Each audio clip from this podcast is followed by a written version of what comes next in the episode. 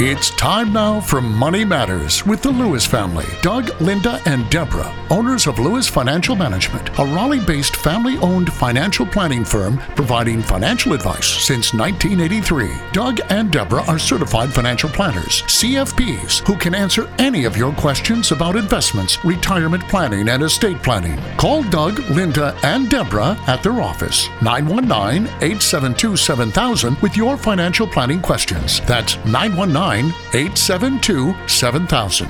Now, here are Doug, Linda, and Deborah. Investments offered through SFA Inc. Investment advice through Lewis Financial Management. SFA Inc. and Lewis Financial Management are not related entities. And we are the Lewis family, ready to answer your questions tonight. This is Linda Lewis, and thank you for joining us on Money Matters on News Radio 680 WPTF. And I'm Doug Lewis, certified financial planner. And I'm Deborah Lewis, certified financial planner, and we're here to answer your questions for the next hour. Well, Doug, uh, let's take Nancy's call. Hi, Nancy. This is Doug Lewis, certified financial planner. How can I help you? Hi, thank you for taking my call. All right. Um, I won't bore you with all the gory details, but my husband and I kind of got started late um, in our financial planning um, just by just some some um, some things that happened. But anyway, um, what I want to ask you is, we have two homes. We have one a vacation home, and then just our primary residence. And I wonder how smart is that to let real estate be part of your financial planning for the long term? Like Well- we're thinking that, you know, if we had to later in life, we could sell one of the homes and we would have that money and maybe it would appreciate through the years. Boo. Bad Does move. that that doesn't make sense? Bad move. Okay. Um, let's let's get a little closer though into some numbers. For some people, it's fine, but my knee jerk reaction is boo, bad move. okay. Uh, let's take a look at some numbers. How how old are you? I'm 40. Forty years old. How old's your husband? He's 44. Husband's forty four, and wife is forty. Uh, any children at home? Yes. How would how? Two teenagers, 13 and 16. right, two teenagers. Income of the husband? Uh, about 45. Forty five. Income of the wife? About 35. 35, 70, 80,000 combined income. Investment portfolio, what does it look like on the non-retirement investments? It's pretty low. We have about 5,000 in stocks and bonds. And we only have 500 in savings. okay. So And basically, reason- okay, so basically no investment portfolio. What about on the retirement side? Um, I have uh, retirement at work, and I think it's maybe like maybe 46, something like that. And husband's retirement plan? He has nothing. no retirement Mhm. plan. Okay. Um, let's go over to the residence. How much is the residence worth? Um, each one is worth about 120. 120,000. One of them we just bought. Okay. So and uh, what's the equity in the vacation home? it's 20,000. All right, twenty thousand equity. So you had twenty thousand dollars to invest uh, somewhere, and you put it in the vacation home. Right. Okay. Well, uh, you're right. Um, when you began by telling me you, you know, it's not a real pretty picture. hmm Uh, it's really an accident waiting to happen, and it scares me looking at a situation like this. Uh, bottom line is, you've got an eighty thousand dollar income. You certainly can't afford to maintain two mortgages, and you shouldn't maintain two mortgages, and there's no reason to. Uh, real estate uh, certainly should not be part of your investment portfolio by any means. Uh, and basically, you have uh, uh, you should be focusing on accumulation as rapidly as possible under the means of what we call a pay yourself first plan. What are your living expenses, Nancy? Uh, about what we make. You're spending eighty thousand a year? yeah, because we have two homes, and the problem is, No, forget. Okay, now what's the mortgage on the second home? um, it's about a thousand a month. Thousand a month. So what you're telling me is that if you didn't have that vacation home, you could invest a thousand a month plus have twenty thousand as a starter kit. Right. Well, that's what you should do. But the problem is, we have a feeling that if we sold the home, we would lose our shirt. Tough. That's why I'm thinking Nope. that we should hang on to it. Wrong. Okay. Wrong move. Wrong move. You see, you have a hundred and twenty thousand dollar uh, thing that you've got there, but you've got an eighty thousand dollar. No, you've got a hundred thousand dollar debt. Right. Well, if all it means is when you say lose your shirt, you might lose your twenty thousand. Right. But yeah. you're not going to lose. But but I don't like you sitting there with virtually nothing in savings. Your husband having a zero retirement plan. You having barely nothing in your retirement plan. Two teenagers at home, and uh, you are saying that I could be investing at a thousand a month into mutual funds, but uh, I'd rather have an IOU of a hundred thousand dollars. Yeah, well, we wouldn't rather have it. We just have a feeling that it might be hard to get rid of. Well, I'd get rid of it anyway. Okay. I'd get I'd get out of it, and I'd just the same thing as if you bought it bought yourself a, a stock and it was down twenty thousand and you lost. Well, you lost and go on. Right. So But just you- cut but- our losses. Yeah, uh, yeah. I, I definitely would try and get yourself into. You've got to be accumulating. Right. You see, you have what you must reach is a point where you have an accumulated portfolio of investments equal the income from which is equal to your lifestyle. So if you're spending, uh, let me see, I wonder what your expenses are without the taxes and without the the um the one mortgage. If you want to call us during the week to set up an appointment for yourself, give me a call at 919-872-7000 and we will get started. We'll make a list of the questions that are on your mind. Let's say that maybe you're spending about sixty thousand a year. hmm Okay. Well, that means you need roughly, uh, say, seven hundred thousand in an investment portfolio Okay. because that could produce the sixty thousand a year income, which would give you the security that you're after. Okay. And the only way you're going to get it is, and the good thing is, you're only forty years old. hmm You do have twenty years compounding in front of you. Of course, the, the risky thing is also that somebody could lose their job. Right. And so, you know, I, I, my advice would be, you know, down and dirty, get, put it up for sale, get rid of it immediately. Yeah. And uh, if you come out having lost your twenty thousand, uh, okay, you lost your twenty thousand. At least you can invest a thousand a month for the next twenty years. Right. Uh, and that would be a large, large number, by the way. Well, you know, just to kind of, I guess, paint a better picture, our strategy was we thought, okay, we'll buy this house. It'll be paid for in 15 years because we have a 15 year mortgage. And this will be our, what's this where we'll, we'll, we'll retire there.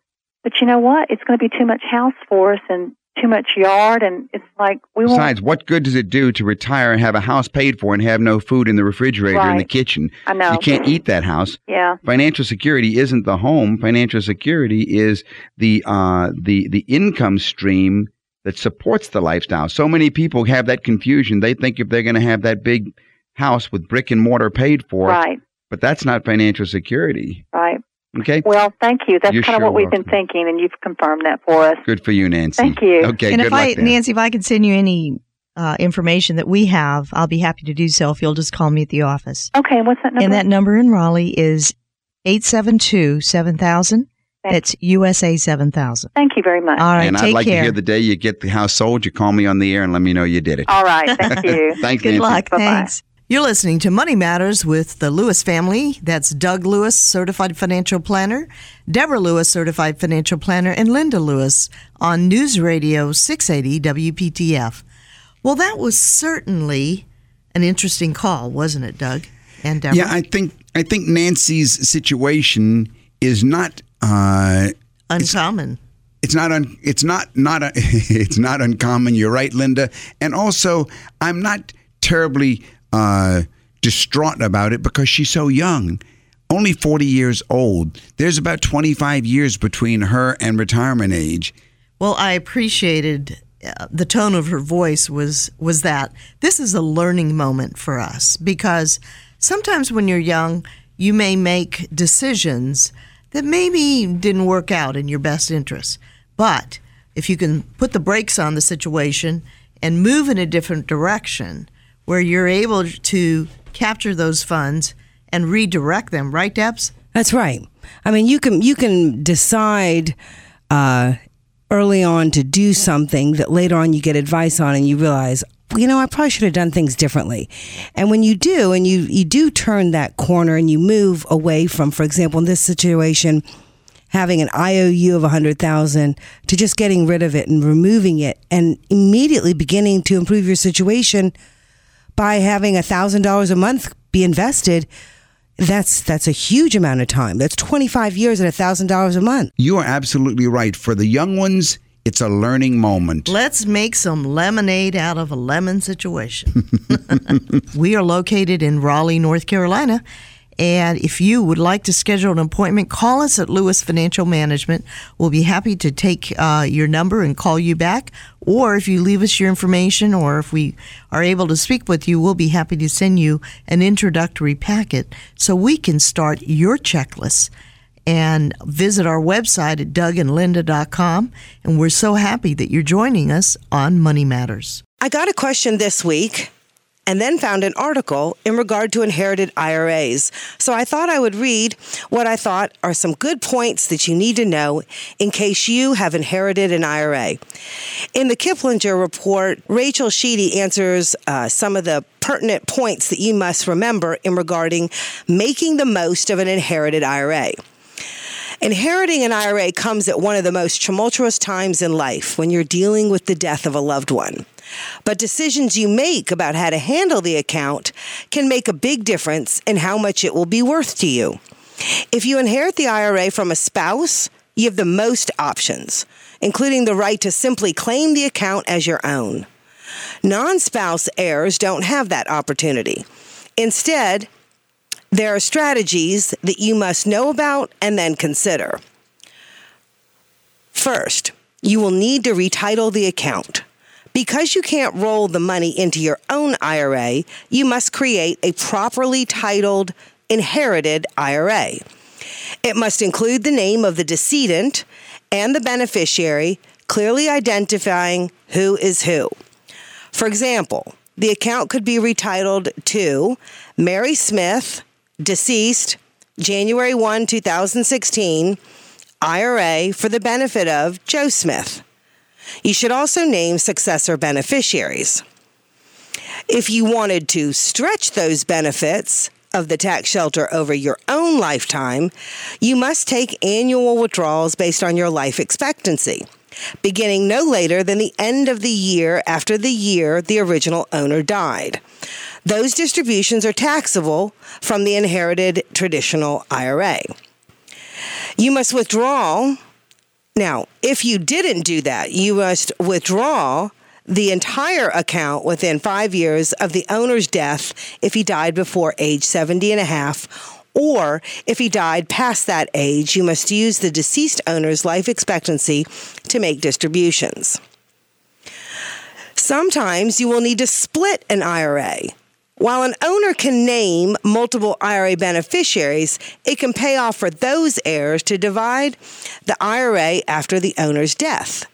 If they remain together on the inherited IRA, the life expectancy of the oldest beneficiary must be used to calculate the RMDs. If each beneficiary set up an inherited IRA so that his or her own life expectancy comes into play, this would be particularly important when there are large age differences between heirs. You're listening to Money Matters with Doug, Linda, and Deborah Lewis. Call 919 872 7000 or visit our website, dougandlinda.com.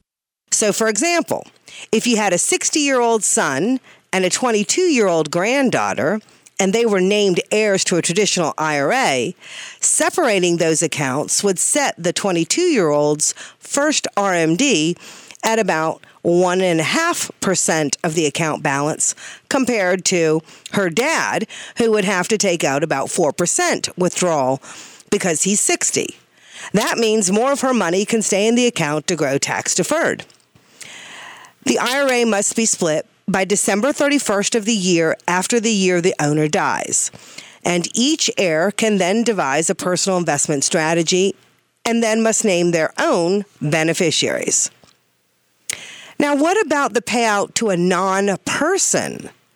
If you are named as an heir along with a charity or another non person entity, you'll want to pay off that share no later than September 30th of the year following the owner's death. Otherwise, you'll lose the chance to stretch the IRA over your own lifetime because all assets must be dispersed within the 5 within 5 years of the owner's death if the owner died before age 70 and a half.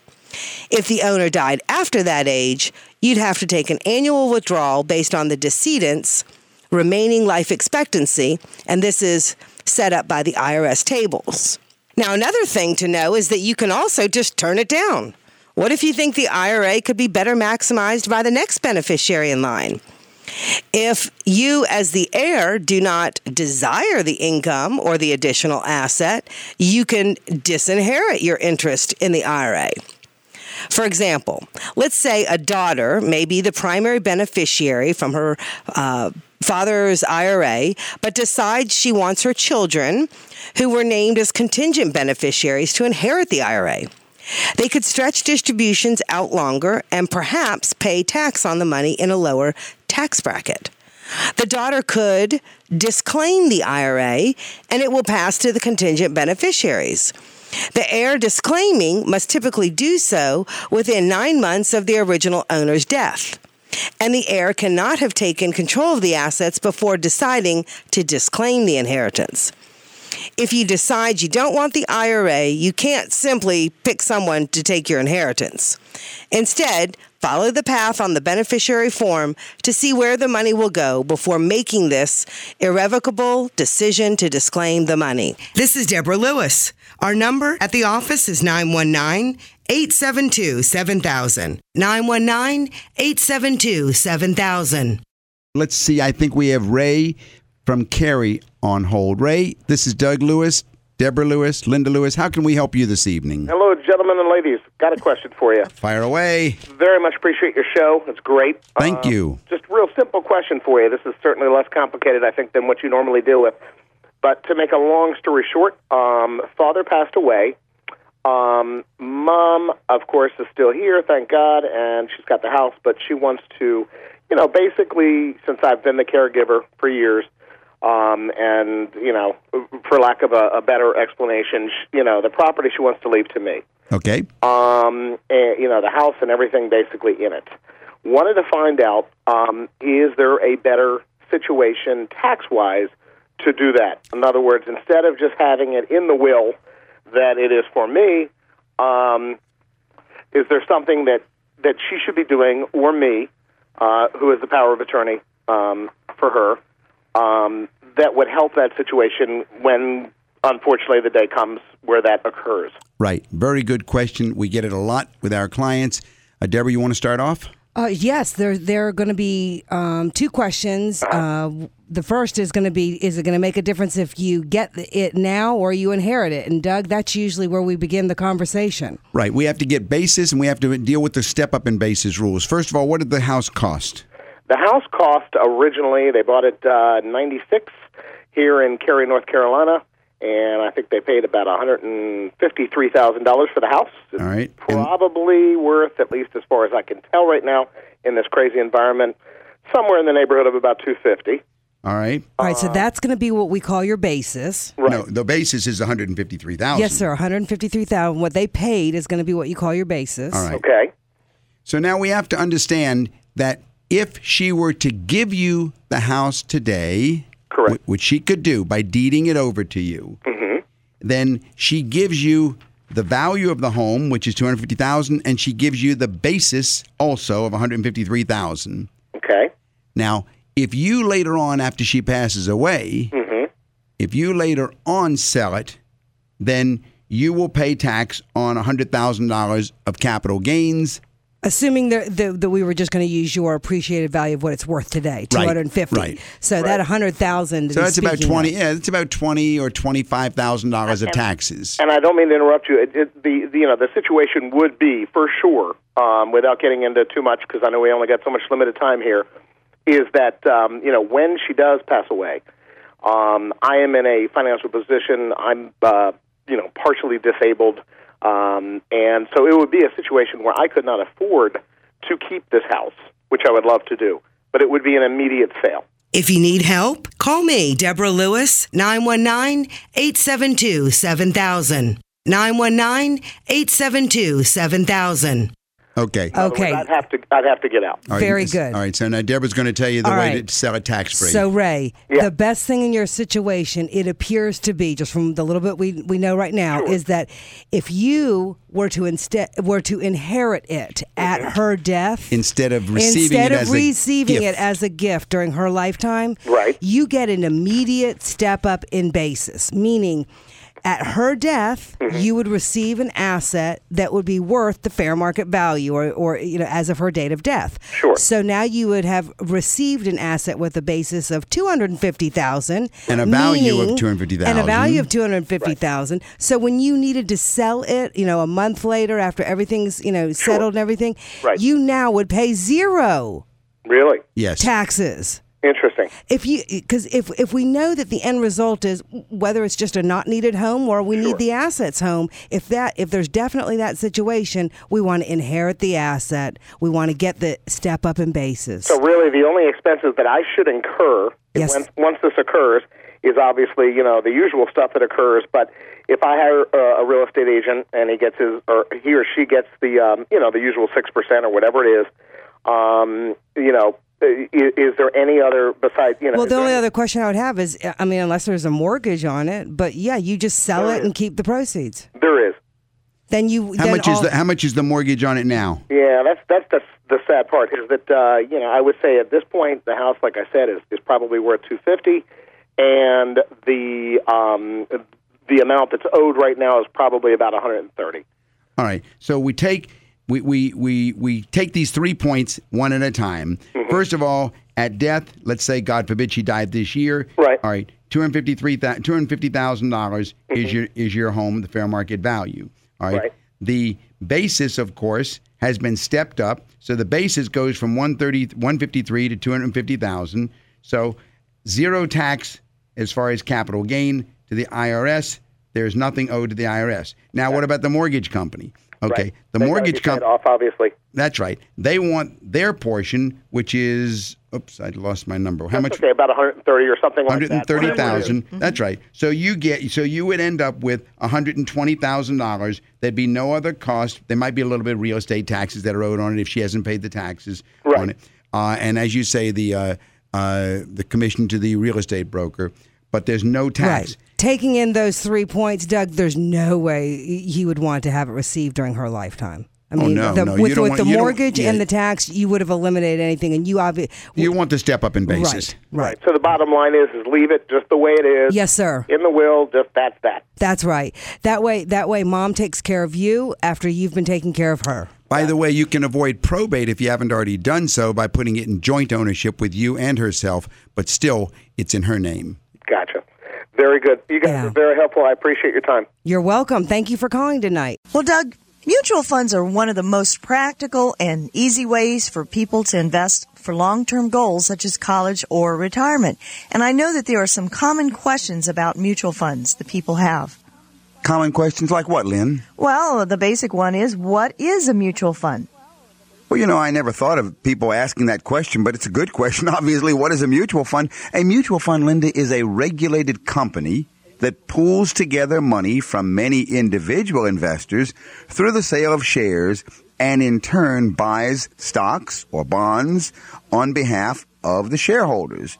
Now, the price of those shares is called the net asset value, and that will increase or decrease depending on the current value of the different stocks or bonds in the mutual fund. Shareholders may receive income from their mutual fund, or they may profit or lose when they sell their shares, just as they would by investing individually in stocks. Well, Doug, why should a person invest in a mutual fund? What are the advantages? All right. Well, I guess the first advantage everybody uh, should be realizing is it offers diversification, Linda. It's the old story of don't put all your eggs in any one basket because a single mutual fund might hold a hundred or two hundred stocks and bonds. So you could buy ten thousand dollars of a mutual fund and have a hundred stocks instead of putting ten thousand dollars into one stock. Now the second advantage, I guess, is the one of management professional management. You've got someone managing those stocks and bonds. Right. And, and what are some of the other advantages? Well, I guess some of the other advantages, Linda, are they're cheap to get into. also, you can reinvest. Not a lot of stocks let you reinvest the dividends, but you can do automatic reinvesting of your dividends, which lets you compound your return. And of course, you can always get out. They're liquid. They're liquid investments. So I guess these are the main advantages of a mutual fund. People also wonder, Doug, are mutual funds insured like CDs or savings accounts? That's something you always need to remind clients is no, they're not insured. Mutual funds are not federally insured, even if they happen to be sold through banks. The investment return is not guaranteed, and you can lose money if you sell your shares for less than you paid for them. But mutual funds don't make loans like banks do, and they are closely regulated, so the risk of a mutual fund actually going broke is extremely small.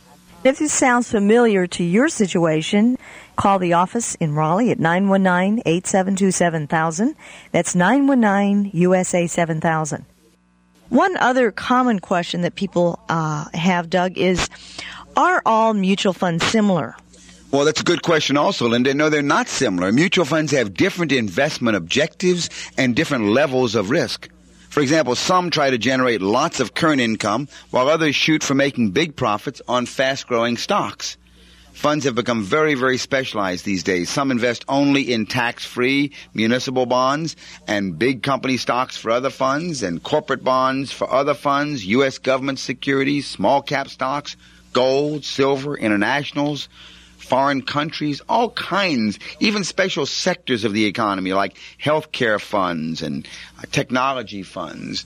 Yet, even still, there are funds that try to embrace lots of different categories. So no, all mutual funds are not similar. Now, how many different funds should a person own? I mean, how does a person determine how many funds they should have? There are probably as many answers to that question as there are stockbrokers and financial planners, Linda, but my own advice is that number one, it depends on your own investment goals, the amount of money you've got to invest, the time that you have to watch your funds. Overall, you should have an asset allocation model superimposed upon your portfolio with a uniform unit size. And I guess more important than that is how does one pick a mutual fund? I mean, how does a person go about picking, choosing which one they should have? Well, I'm prejudiced, but I think with the help of a certified financial planner, you need to also be sure of the fund's objectives, the degree of risk, make sure they match your investment goals and your comfort level. You want to compare the fund's total return on each invested dollar with similar type funds, preferably over a five or ten year period. Uh, of course, past performance is never a guarantee of the future, but it's a guide.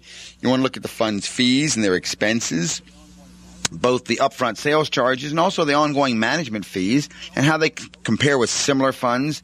And you also want to, most importantly, know has the fund management been consistent with its stated objectives? And another common question that people uh, wonder about mutual funds is should a person invest in just one fund family? Well, I personally think a fund family uh, is better than buying individual funds, and as long as the fund family offers you all that you need for the size of your portfolio and the unit size you're using, that's fine. Then you may, if not, have to pick a second family or maybe a third family. But I usually try and stay within one family as my base when designing a portfolio, Linda. What's the difference between current yield and the total return? It's an important thing to know the difference between the total return and the current yield because these terms are advertised and most people see little numbers out there. They say, well, you know, such and such a mutual fund has done 18%. 14% for this fund and so forth. When you hear those numbers, Linda, what is that what do you think of right away? Current yield? Yeah, but that's not current yield at all. See?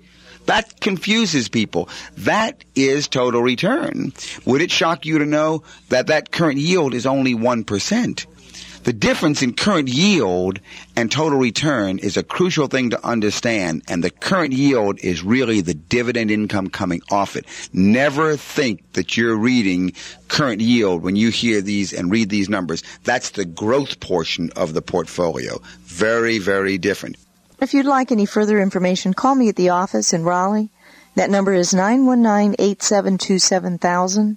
That's 919-USA 7000. Well, Doug, what else is on your mind tonight in regard to financial planning topics, things that might have come up in the news or media or that you've been reading?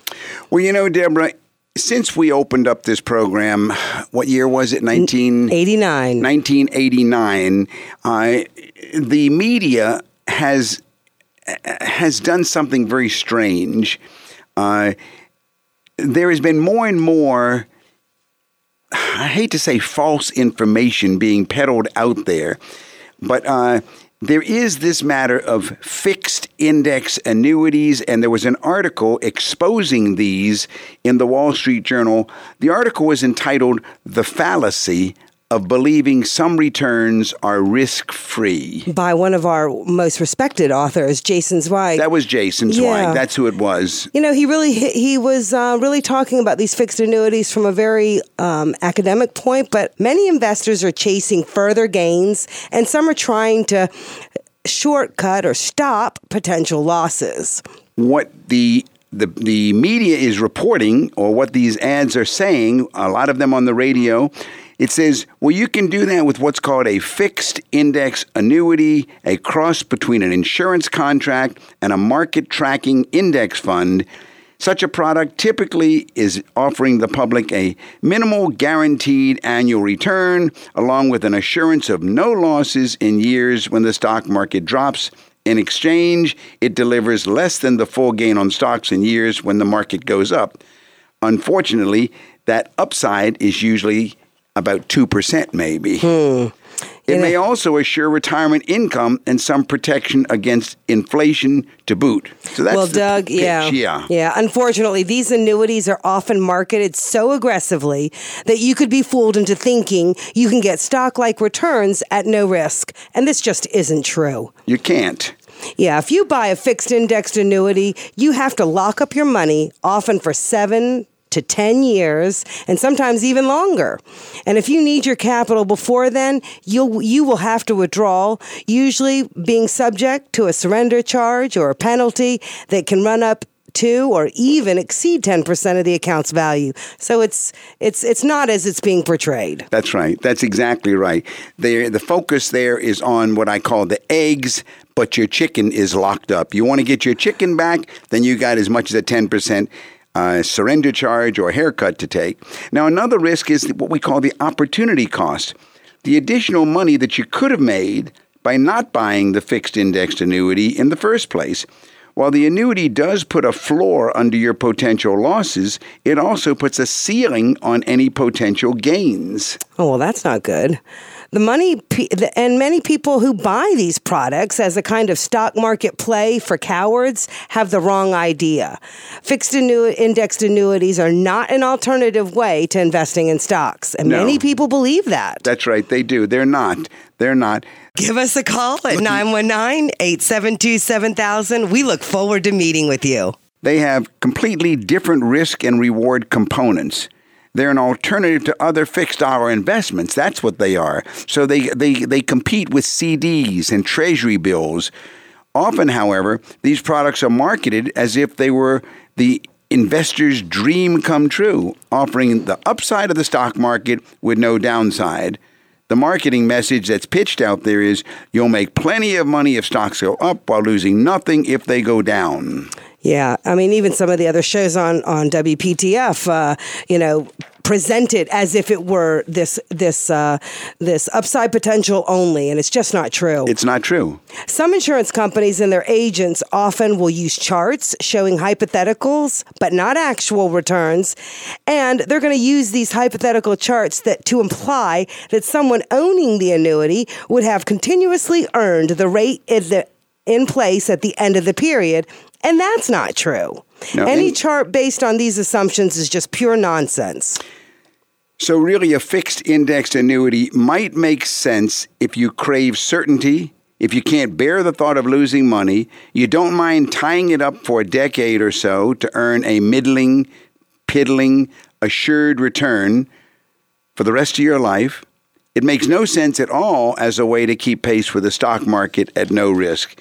And I'm really glad that Jason Zweig at the Moral and the Wall Street Journal decided to write an article exposing them. And you know, when you hire a certified financial planner like us at Lewis Financial Management, Doug Lewis, Deborah Lewis, both certified financial planners. You don't have to worry about being sold something that is in someone else's best interest and not at all about what you need, what your eh, retirement need might be, and is just playing on all these fears of what they can sell you in a product that is trying to act like it would uh, eliminate these fears and all of the risks that might be uh, inherent to you making these decisions. I was really happy this past year that several listeners had already sort of uh, bitten the bullet a little bit and uh, bought or getting ready to buy a fixed index annuity, but then came to see us to get an independent analysis of what was this product. You make a good point because there were several people this year. There were. And um, if you're one of those listening tonight, give us a call at 919 872 7000. Call us this week. Make an appointment. We're at 919 872 7000. Lewis Financial Management will help you evaluate what you've been looking at and uh, we'll help you answer that question. All right, let's take Mike's call. Hi, Mike. This is Doug Lewis, certified financial planner. How can I help you? I had a, I have, I'm full time employed, but I also have a small business on the side. Yeah and I have used diversion at a very limited, uh, to a limited extent to divert money to my kids, particularly when they do things to help out in the business. Uh-huh. I've always wondered what the standard is. How much can I pay them? Can I overpay them as if they were a congressman or something like that? Well, let me get a little bit of information about yourself, Mike. How old are you? 55. You're 55 years old, and you're married with children? Correct. All right. Are your kids, how old are your kids? Uh, youngest is 20. 20 and uh and how many children do you have? 3. All right. 20 and then you've got two others that are older. Right. All right. None of them are living at home? One. Okay. The, the 22 year old. Okay, 22 year old is the, living The two younger are in school still. Full time students. All right. Uh, and what's your income, Mike? Uh, it's high. I need some numbers. Uh, I, if you're a first time listener, we, we only work with numbers on this program. I just solve problems. Are we problems. saying 300,000 or? Uh, I, I guess uh, probably I, I can't do that. Well, we could just ballpark it. Uh, over one. Okay. Okay. All right. So your your your gross or your net income is over a million. Uh, no, no, no, no. A hundred thousand. Sorry. Oh. Okay. Like a hundred thousand. Okay. All right. Hundred thousand dollars. All right. So you've got a gross income or a net income of a hundred thousand. Gross. That's your gross income. All right. And how much of that comes from the business? Probably fifteen.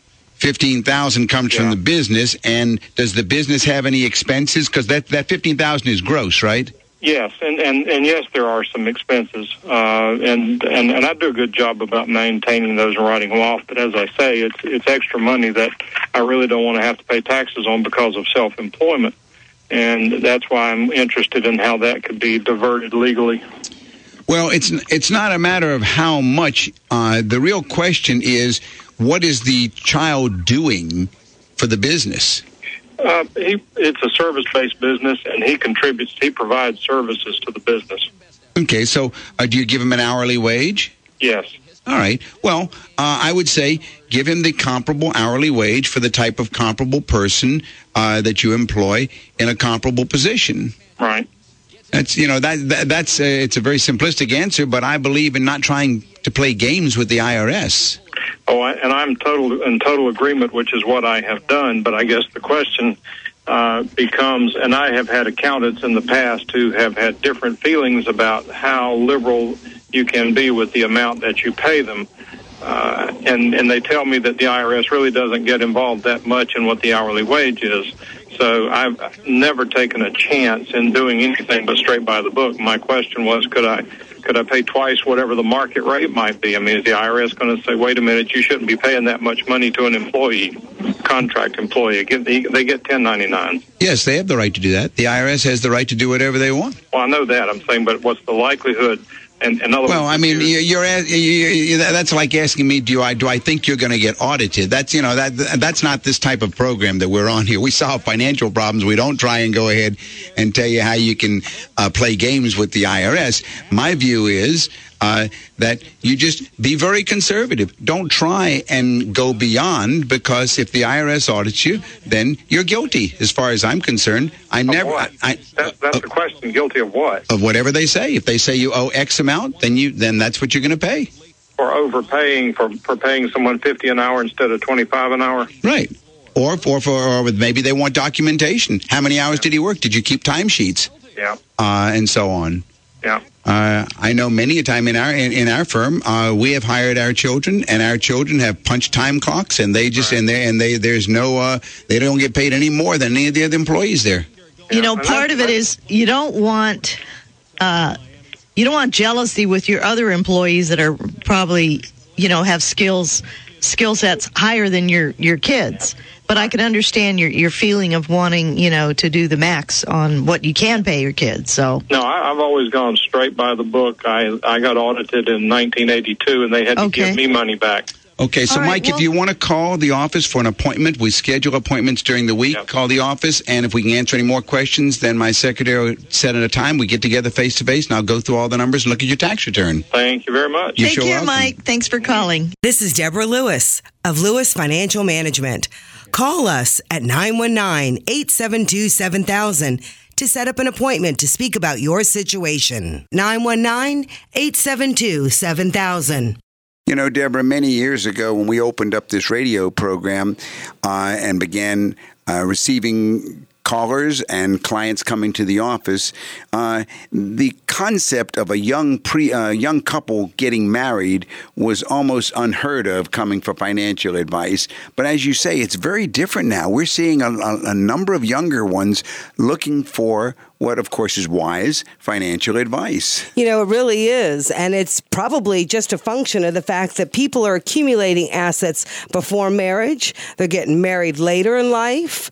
And they're seeing more and more people, some in their families, some in their friends, who are getting divorced. And maybe some of those, those impacts have made them think financial uh, advice is, is something that they definitely really need to get.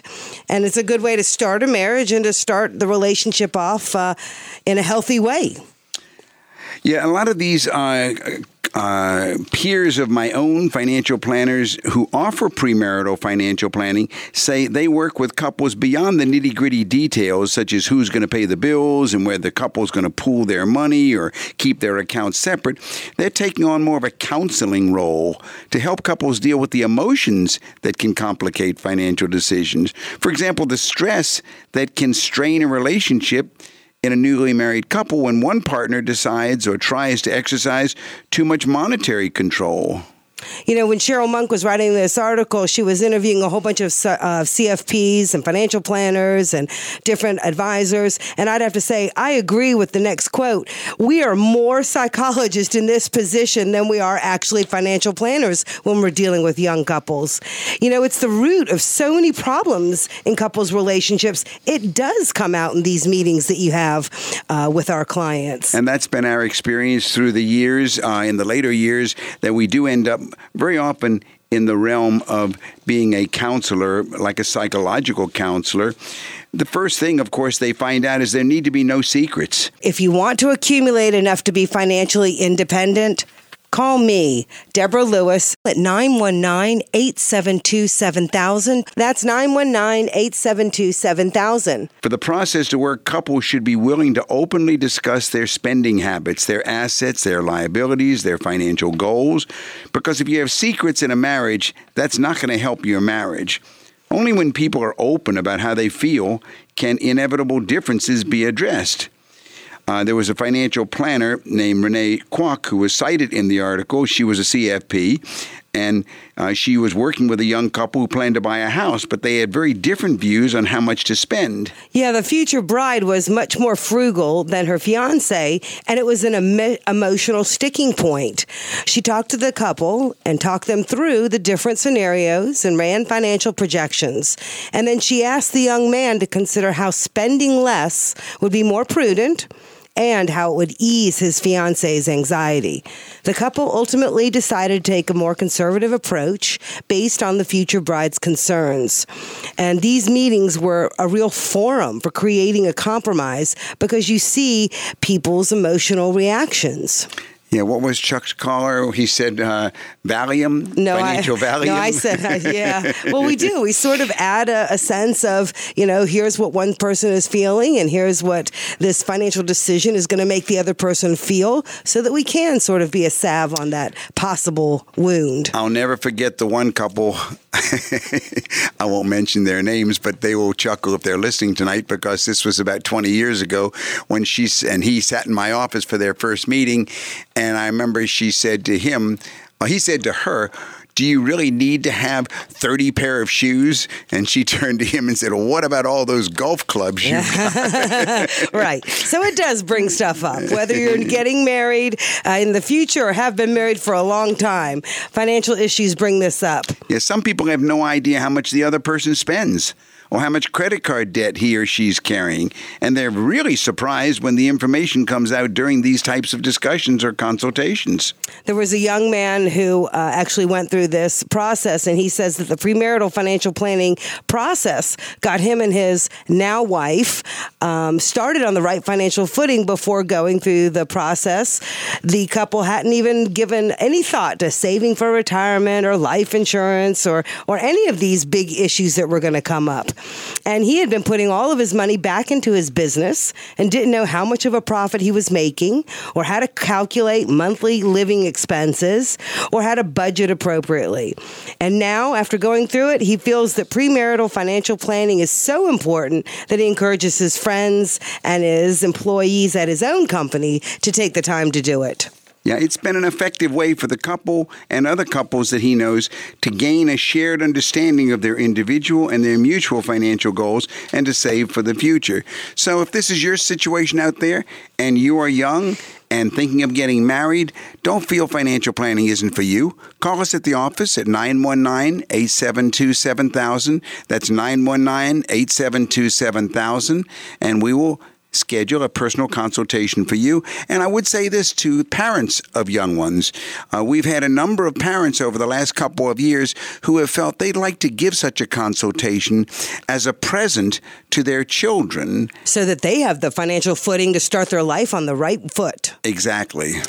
You know, what's interesting about many of the questions that we get in regard to uh, either after the show or during the week when we're at the office is really wrapped up in the question of retirement planning and often rooted in common misconceptions that people have either heard or thought about or um, been told or, uh, you know, just have been have been sort of absorbing and not concentrating on how whether or not they apply to them or they don't apply to them. You know, Deborah, I'm, I'm glad you bring up that subject because probably at least 50% of the meetings we have at our office for consultation, somewhere in the first 10 or 20 minutes of the meeting, I hear a statement like, Well, I've always been told, or I've always heard. Well, isn't it true you should? Yeah, and, and, and, and these are these common ret- misconceptions that are out there. Right. So I think it's a good time to hit them. Let's hit them. Okay.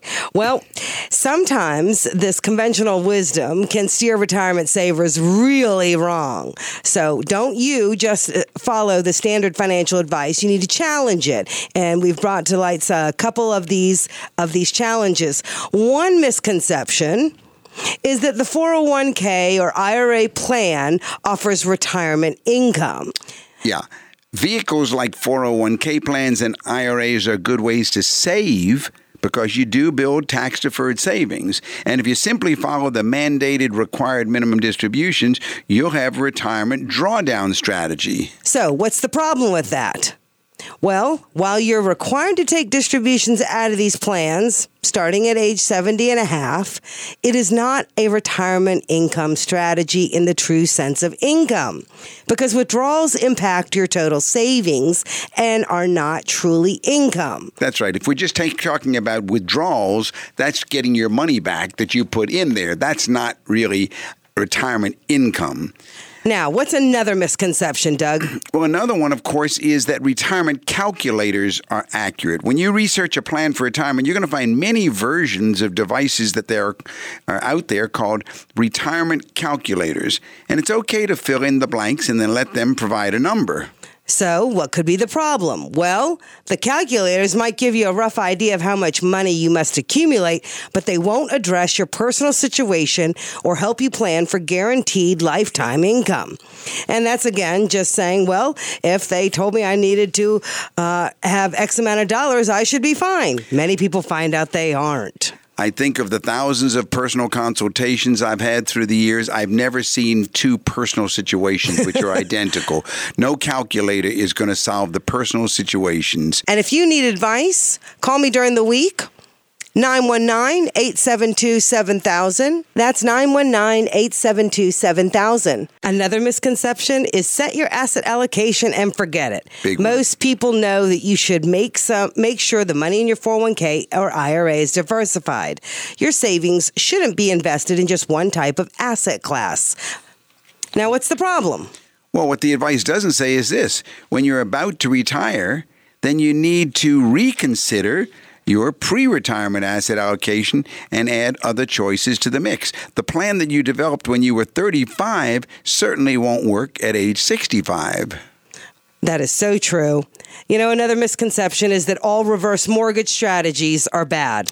Yeah, the problem there is that retirees should consider whether this option might provide benefits as part of a diversified retirement strategy.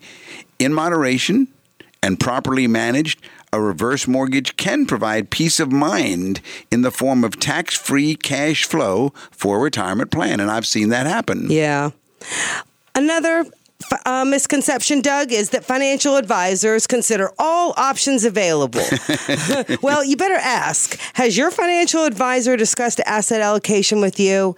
How much of your money should be invested in stocks? How much in bonds? How much in mutual funds? How much in cash?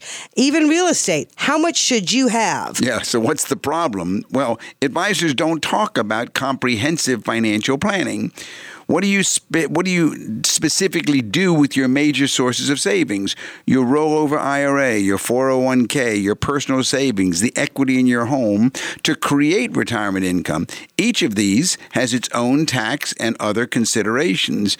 Just assuming that your financial advisor is considering all these uh, options is a big misconception. Deciding how to use them most efficiently in your retirement income plan may be the biggest contributor to retirement income success. So, what's the bottom line? We would say that saving money is a simple but important concept. And as you approach retirement, it is just as important to determine how much income your savings can provide. So, call us this week at 919 872 7000. Let us go through and help you with your financial decisions. And thank you for listening us and joining us tonight for Money Matters with the Lewis family, Doug, Linda, and Deborah Lewis. Visit our website, dougandlinda.com. And remember, your money matters because your financial future is at stake. You've been listening to Money Matters with Doug, Linda, and Deborah Lewis. Money Matters provides you with a personal financial hotline on any subject where money really matters. For more information, you can call Doug, Linda, or Deborah in Raleigh at 919 872 7000. That's USA 7000. Listen again next Saturday and Sunday at 5 p.m. for Money Matters with the Lewises on 680 WPTF.